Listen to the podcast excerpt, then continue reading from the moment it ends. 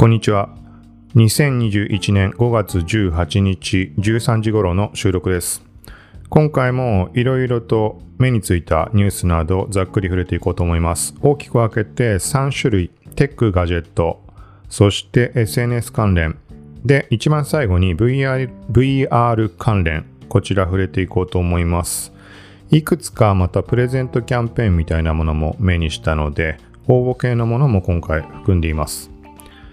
この番組は、コークチ T が SNS、テック、ガジェットの最新情報を独自の視点で紹介解説していくポッドキャスト、聞くまとめです。ながら聞きで情報収集に活用してください。まず最初にテック、ガジェット関連仮想通貨なんかも含みます。一番最初に昨日触れた点でちょっと訂正というか補足をした方がいいかなっていうものがあったので、はい。えっ、ー、と、 CoinExchange っていう仮想通貨取引所、海外仮想通貨取引所になります。まあ、あの、一切触ってない人とかは、ここはまあ、聞き流してもらって構わないんだけど、昨日の配信の中で18日に出金が再開予定っていう話しました。はい。まあ、ざっくり言うと、えっ、ー、と、以前閉鎖をされてしまって、で、その時に預けていた仮想通貨をまあ、取り出すことができずにそのまま放置になっている人たちっていうのが存在するっぽいです。個人的にもアカウントだけは作ってあって何か中に入れてあったかって覚えてないんだけど、まあ、そういうことも含めて出金再開っていうんであればログインして中を確認してみたいなとは思っています。はい。ただし、これはもうそもそも詐欺の可能性もあって、実際に CoinExchange のえ、ー、と、まあ、トップページとかにその案内は書かれています。18日から出金再開みたいな。ただこれは簡単に言ったら、まあ、乗っ取りとかにあって、で、勝手に書き換えられている可能性がないとは言えない。はい、このあたりを懸念している人たちも存在します。まあ、要は、例えば、例えばというか具体的に懸念されているところだと、公式の Twitter アカウントで一切アナウンスがないだとか、タイミング的になんか絶妙すぎるんじゃないかみたいな。これは何をみんな考えてるかっていうと、その期待を持ってログインしてみようと思ってる人たちっていうのは、閉鎖前に例えば同時とか、そういうのをものすごい安い価格で購入して預けてあった。で、今まさしくバブルってなって、まあ、ここ数日一気に落ちてはいるけど、例えば極端な話何百倍にもなっている通貨が草コインとか眠ってるかもしれない。だからログインしてみたいってみんな思っています。はい。なので、例えばログインの時に、えっ、ー、と、ね、第三者がそういうふうに発表を勝手にしていただけの場合、例えばログイン情報が盗まれてしまうだとか、はい。まあ、あくまで可能性の話というところで、そういうところもあるので、一応注意をしてもらう。頭に入れた上で、どうするか判断をしてもらうのがいいと思います。はい。一応昨日の配信の中の目次のところにも、えっ、ー、と、注意が必要ってところだけは加えておきました。まあ、本当のことかもしれないし、どうなのかはわからないです。はい。で、なおかつ18日ってのが、現地時間であればちょっとずれたりとかあると思うので、はい。続いて、これも昨日触れたところで、Apple の Music Hi-Fi が18日、噂通り公開開始なのかみたいな話、これは実際に発表が出ました。はい、Apple のロスレス配信、高音質サブスクリプションが空間オーディオにも対応っていう形で、6月から追加料金なしで提供開始ということです。はい。細かな詳細は一応概要欄にリンク貼ってあります AV ウォッチの記事。ここ見てもらうと把握できると思います。はい。で、その中でなんかね、ドルビーアトモス対応とか空間オーディオとかの絡みなのかなって出てくるんだけど、ドルビーアトモスってよく目にするけど、個人的にもあんまりいまいち把握できていないです。ということで、ちょっとググった時に出てきた、えーと、これは何て読むのかなフィルウェブもし読み方間違ったらごめんなさい。はい、記事のリンクも貼ってあります。なので、ドルビーアトモスについて知りたいって人は、ここのリンクから飛んでもらうといいかと思います。個人的にも気になるので、後でチェックをしてみようと思います。はい。で、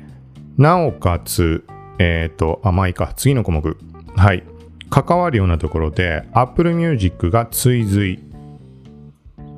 あ、違う。Apple Music に追随。Amazon Music Unlimited がロスレスの追加料金をゼロに、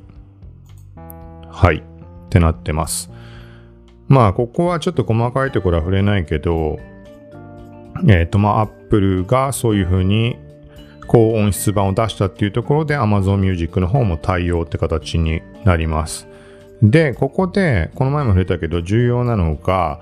Apple に関してはあの空間オーディオ、個人的には空間オーディオってとこがすごい気になって、いろいろとこう、最近話をしているわけだけど、Apple に関しては、まあ、例えば AirPods とかが空間オーディオ対応していたりっていう感じになります。で、対して Amazon Music っていうのは、ソニーの、えーと、ヘッドホン、イヤホンとかが、まあ、いわゆる Apple の空間オーディオ的なものに対応をするっていう話です。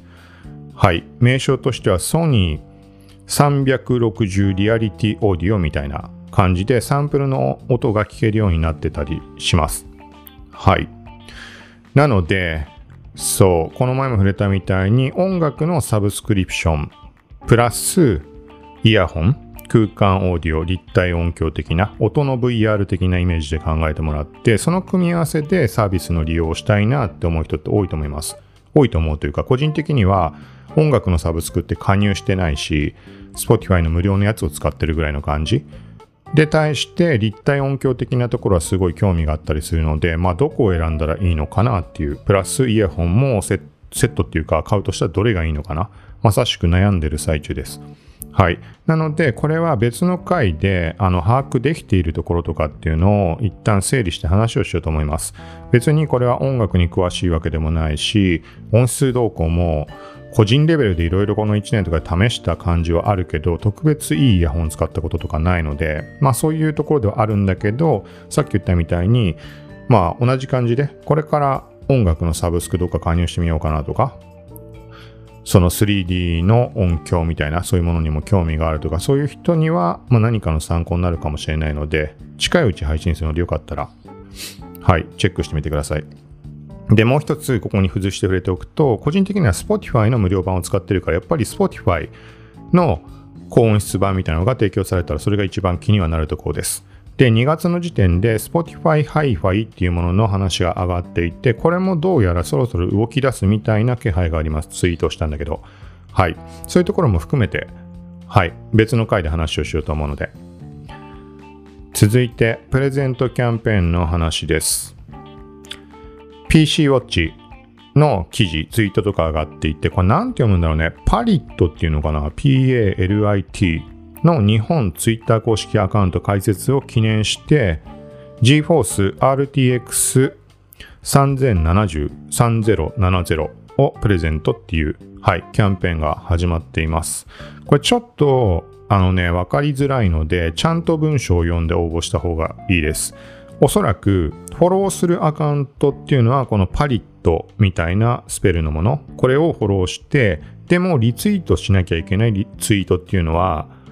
えっ、ー、とね、多分 PC ウォッチの方のツイートだと思います。そう判断して一応個人的にやってみたんだけど、で、最終的に申請フォームから、あのー、申請をする必要があります。自分の Twitter アカウントだとか、先にね、もう名前とか住所も入力しなきゃいけないタイプなので、抵抗を感じる人もいるかもしれないけど、はい。まあ、ということで、これも気になる人は概要欄からチェックしてみてください。続いて、ファーウェイの独自 OS ハーモニー2.0のオープンテストを開始。その実力は、はい、36KR Japan の記事です。はい、これはファーウェイがオリジナルの OS スマホ用の、はい、開発しているっていう話はかなり前から上がっていました。まあ、要は、あのー、今どうなってるんだろうね、結局。あの、ファーウェイ 4EMO 的なあのセキュリティ的なところの話ですごい話題になっていたけど、で、Android が使えなくなるだとか、過去の製品をアップデート OK だとか、ちょっとはっきりした内容は把握していないけど、みたいな中、まあ、開発が進められていたもの。はい、これが、まあ、テスト開始、オープンテスト開始ということで、結構細かく書かれています。なんか iOS とか、iOS との比較だとか、Android が名前を変えただけみたいな。はい。これはまあ気になる人はチェックしてみてください。続いて、ちょっと気づいたところで、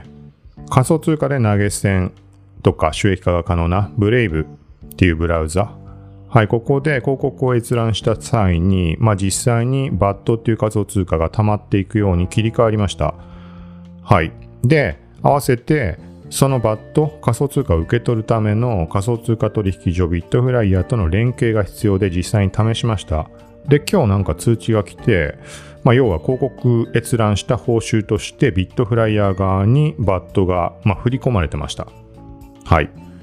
で、ちょっとね、このタイミングがわからないんだよね、振り込まれる。なんか任意のタイミングで、ブレイブからビットフライヤー側に、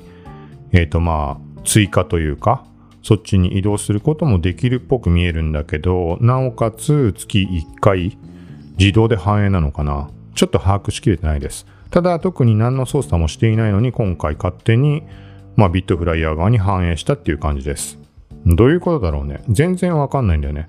まあ、ブラウザのブレイブリワーズっていうところで広告を閲覧した回数とか月間でで次の振込日がいつとかいろいろ出てるんだけど数値にズレがある。どういうことかちょっとわかんないんだけど、なんていうのかな。なんかね、2箇所ぐらい、その、閲覧での報酬の額っていうのが出てるんだけど、そこにズレがある。うーん、なんだろう。ちょっとわかんないんだよな。ズレがあるその表示の方がもうビットフライヤーの内容を表示してるってことなのかね。で、その実際にビットフライヤー側に反映するまでに遅延があったとか、なんかそう考えると一応個人的には納得はできるんだけど、うん、ちょっとここは何か分かったらまた情報としてシェアをしようと思います。続いて SNS の話題2点です。先日触れて、まあネット上とかでも現在話題になってると思うけど、クラブハウスの Android 版が日本でも18日から公開開始予定という話。はい。で、今日が18日なわけだけど、まあ、何時に果たして使えるようになるかとかっていうのはよくわからないなっていう感じです。これもちゃんと調べたら知ってる人とか情報シェアしてる人はいるかもしれないです。で、なおかつ、これはブログにはそのまま18日って書いてあるんだけど、えっ、ー、と、まあ、いつもの問題で日本時間なのか、現地時間なのかっていう問題もあるので、はい。だから、まあそうだね。これはさっきの冒頭で触れた CoinEx Exchange が18日から出金開始っていうのも、あれも、まあおそらく現地時間だと思うので、はい。まあ何にしても19日にかけてっていうところで、Android 版使えるようになるんじゃないかと思います。これもまだあくまでベータテスト、公開テストっていう形のものだと思います。はい。まあ今触れたぐらいの内容だけど、一応これもリンク貼っておきます。続いて 36KR ジャパンからもう一つ記事です。TikTok 中国版動員動員でいいのかな？読み方。見知らぬ人とのマッチングや名刺機能などつながり重視が加速。はいという話です。これは、えっ、ー、と、日本国内の TikTok とかそういうのとは全く別の動きをしているものって考え方をしてもらうといいと思うんだけど、はい。まあ、何にしてもつながりとかマッチング機能。はい、マッチングアプリとかっていうのが、まあ、SNS とはちょっと並行するような感じですごいここ数年というか流行っていると思うけど、そ、そこの機能と従来の SNS が紐づいていくみたいな流れもいろんなところで見受けたりはします。例えば Facebook に関しては Facebook デーティングだっけ ?Facebook 自体がもう出会いを提供するようななんかそういう機能とかっていう話も上がっているし、機能なのかアプリだったかわかんないけど。はい。で、まあ、この TikTok の方もそういう感じの展開。で、あとはもうちょっと日本人で使ってる人は少なそうなもので言うと、メッセージングアプリ。まあ、要は LINE だとかあんな感じのもの。で、リアルタイムメッセージングアプリ、本クっていうものがあって、この前も触れたけど、その中にはマッチング機能って存在したりします。まあ、あくまで SNS 上でその場であのチャットのやり取りとか、その先に展開するかどうかっていうのはまあ何とも言えないところだけど、ユーザー次第だと思うけど、はい。まあ、本句に関しては先日音声版の会話もできるような機能っていうのも追加されたばっかりです。続いて VR 関連いくつか話をしようと思います。まず一番最初に Oculus Store が30%オフのクーポンを発行という感じで、はい。 Oculus Store のアプリとか見ると通知欄に届いてると思います。なんか次のアプリが対象みたいな書き方をしてるんだけど、これブログでも案内してるとかってことがね、次がどれかがわからない。ただ、ストア内でいろんなアプリを見てみると、目立ったところに出ているものは大体30%オフってなってたので、あ、クーポンコードを使えば全商品30%オフになるってことかな。まあ、結構割引になるので、ちょっと、なんかどうしようかなと思ってます。実際のところ、なんかほら、2つゲーム買ったけど、もう全くやってないので、今現状。そうなるのが目に見えてる気もするし、どうしようかなって。ちらっと見て気になったのは、この前触れた、なんか、変な自分が死んだ死因を探るために幽霊となって、なんか調べるみたいな感じのゲームとか、あとは、ウォーキングデッドのなんか VR 版みたいなのもあったりするので、うーん、ちょっとまあ考えてる最中です。はい、欲しいゲームがあった人とかは、うん、チェックしてみるといいんじゃないかなと。続いて、バーチャル SNS cluster の note、はい、で見つけた記事です。プロフィールに自己紹介文が登録できるようになりましたとのことです。はい、このクラスターっていうのは、時々触れているバーチャル渋谷だったり、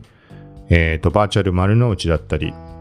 はい、VR 空間のエリアに遊びに行って他の人とコミュニケーションが取れるような、まあ、バーチャル SNS そのままだけど、はい、になります。で、例えば Vroid とかで作ったような VRM 形式のアバターを、え、ー、と、まあ、それをアップして、その姿で歩き回ったりなんかも可能です。あとは今まさしくやっているものだと、バーチャル渋谷だとか、あとは25日からバーチャル原宿も始まる予定です。バーチャル渋谷とかもうまんまあのスクランブル交差点再現したような感じで、そこでいろいろイベントが開催されたりします。まあその感じで多分、バーチャル丸の内行ったことないけどそういうことだと思うし、あとはバーチャル原宿に関してもまあそんな感じじゃないかなと思います。はい。で、今現在だとまだ間に合うと思うけど、バーチャル渋谷は、えっと、8個のところに行ってタップするとスタンプがもらえるようになっていて、7個もしくは10個、あ、1個でも対象かな。そのまあ、貯めた個数によってもらえるものが違うんだけど、プレゼントキャンペーンも開催されてます。多分最大のもので10個集めるんだけど、5月31日が締め切りなので、今からであれば毎日繰り返せばまだ間に合うかなと思います。一応見てたところ、日付でリセットじゃないのかな ?24 時間経過しないと押せないみたいなことなのかな？なんか日をまたぐタイミングで2回試したらできなかったので、なんか何時間かが経過しないとっていうのがあったりとか、なんかあるかもしれないです。はい。続いて VR ライブプラットフォームの BARK って読み方でいいのかな ?VARK が6億円調達、メタバース要素を取り込む。はい。モグラ VR の記事です。はい。この BARK、ちょっと読み方わかんないけど、BARK って呼んでしまいます。BARK っていうのがどういうものかっていうと、まあ、ここ今触れたみたいに、VR ライブプラットフォームってなってるんだけど、この前たまたま触れました。そしたら、これは結構ね、面白いんじゃないかなっていうか、まあ、VR なので目の前にステージがある感じで、他の観客もまあいる感じ。あの実際にその人たちとコミュニケーション取れるとかそういうわけではないんだけどなんか人の姿があるなみたいなでペンライトを手に握ってたりとかして、まあ、それを振ったりとかもできるしあとなんだけど、まあ、ステージ上ではその、まあ、VTuber って呼び方がいいのかわかんないけど、うん、がまあ歌ったりしてるわけだよねステージでパフォーマンスをしていて。で、そこに対してバーチャルギフトみたいなものも送れる感じ。例えば、くす玉を選んで、くす玉をそのステージ上で割るとか、あと何ができたっけな。なんか送るメッセージも選択できたりしたかな。うん。そうそういうのがあって、で、なんかね、また他にも無料で体験できるやつがあったら、どんなシーンだっけな。草原だったか海辺だったかわかんないけど、のベンチに、その、まあ、あれだね、VTuber っぽいそのキャラクターがベンチ隣に座っていてそこで歌を歌っている。だから右を向くと VTuber まあアニメキャラが 3D のアニメキャラが存在していて歌を歌ってるみたいな。なんかそんな感じでこれなかなか面白いんじゃないかなと思いました。はいでそこに対して今回メタバース要素を取り込むってなっていてどんな感じになるんだろうね。うん。はい、記事の方を見てもそんなに細かいことは触れられてはいないんだけど、うん。まあ、あくまでライブ方面でってこなのかね。メタバース要素を取り入れる。バーチャルが日常になる未来を目指し、大開発プロジェクトを開始するとのことですってなってます。別に VR ライブに限らない方面に動いていくって意味合いで捉えていいのか、ちょっとわからないけど、これも動きに期待だなっていうところです。はい。続いて、こちらが今回一番最後になります。 Oculus Quest 2スマホでバーチャル家族旅行を楽しんでいます。ケータイ Watch の記事です。はい、これはなんかこの響きちょっと気になって見てみたところ、なんかね、ワンダーっていうアプリ？発音合ってるかな？ワンダーってあのなんか WAN の方のワンダーっていうアプリを入れると Google ストリートビューの360度写真を VR で楽しめるみたいです。はい。日本語は非対応みたいだけど、だからあれかね、ちゃんと完全に目を通してないけど、まあ、まんま Google マップのストリートビューのところをゴーグルつけて、なんかそこを歩いてるような感じにできるってことがね、歩いてる感覚まで手に入るかわからないけど、うん、ちょっとこれは試してみたいなって。まあね、画質がどうこうの問題もありそうな気はするけど、うん、なんかごく普通にさ、例えば、なんか生きてる中で引っ越しとかした時とかさ、あの場所も一回歩いてみたいなとかってなんか Google マップで見たりする瞬間ってあると思うんだよね。なんかそれを VR で体験できるって、より臨場感感じて面白そうだなって。あとは全く未知の場所とか行ってみたい場所とか、例えばエジプトの方行ってみたりとか、個人的にはなんだっけあれ、漫画のモンスターの最後の街、チェコ、プラハ？とかってすごい気になるところがあって、うん、まあこれはちょっと後で試して、いろんなところ行ってみようと思います。で、感想をまたシェアできたらと思います。はい、ということで今回は以上です。で、1点だけ毎回触れてるようなところで言うと、Apple Podcast のサブスクリプションとチャンネルに関しては審査が通過しました。はい、けど、なんかね、もう公開済みってなってるんだけど、Apple Podcast 内で検索しても出てこないです。はい、これはつまりは、サブスクリプション制度が開放されるまで、正式に開始されるまでは、なんかまあ表記のズレがあるだけで確認のしようはないってことかもしれないし今回チャンネル機能とサブスクリプション両方兼ねてやってしまったので例えばチャンネルのみっていう形で進めていたらもうすでに見られるものなのかはっきりわかんないですただ曖昧かもしれないけど書いてあるままを見るとチャンネルもサブスクリプションもまだ、えーとテスト中の機能ってことなのかなっていう感じはあります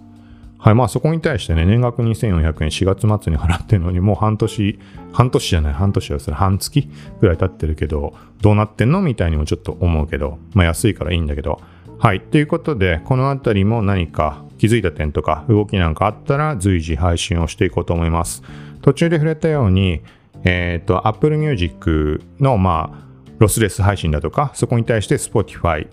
とか、Amazon Music と Sony の